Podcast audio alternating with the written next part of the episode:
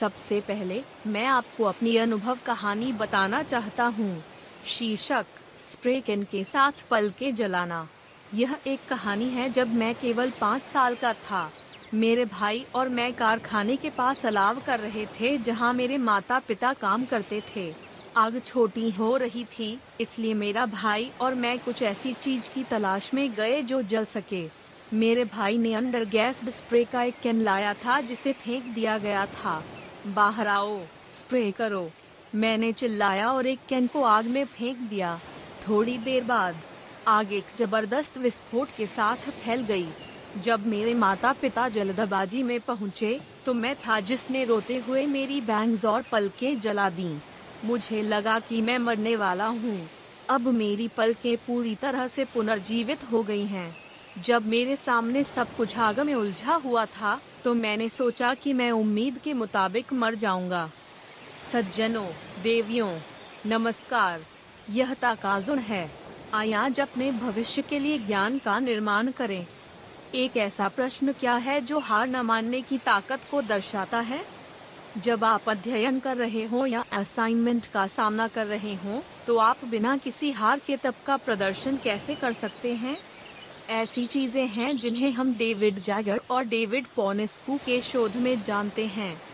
एक सवाल है कि छात्रों को एक निश्चित प्रश्न पूछने से प्रेरणा बढ़ती है और उनके अध्ययन के समय को दोगुना कर दिया जाता है।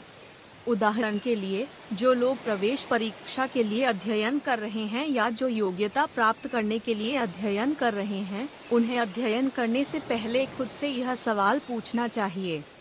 मैं यह सोचने की कोशिश करने जैसी चीज़ों को सुनता हूँ कि यदि आप अपना सर्वश्रेष्ठ करते हैं या पुरस्कारों के बारे में सोचते हैं तो किस तरह की अच्छी चीज़ें करना है? लेकिन यह वास्तव में महत्वपूर्ण नहीं है। दुनिया को बेहतर बनाने के लिए हमें क्या करना चाहिए? आपको क्या लगता है कि अब आप जो पढ़ रहे हैं, वह आपको ऐसा करने में मदद करेगा? जब मैंने यह सुना तो मेरे अध्ययन का समय दो गुना हो गया।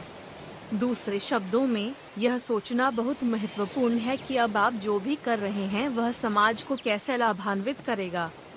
सवाल पूछते समय भी अंक होते हैं। समाज कैसे बेहतर हो सकता है? पहले से सुने और उन्हें इसके बारे में सोचने के लिए कहें। इसके बाद, प्रेरणा इस बारे में सोचकर बढ़ेगी कि आप अभी क्या कर रहे हैं, आपको क्या पसंद है, और आप जो अच्छा कर रहे हैं, वह उपयोगी होगा।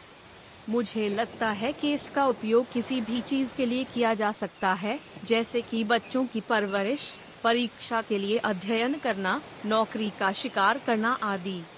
कृपया इसे हर तरह से देखें। यदि आपको यह उपयोगी लगता है तो कृपया मुफ़्त में पंजीकरण करें। हर व्यक्ति में हमेशा अपना जीवन बदलने की शक्ति होती है। आज सबसे छोटा दिन है। आय ज्ञान के साथ कार्य करें और अपने भविष्य के लिए आगे बढ़ें। जल्द मिलते हैं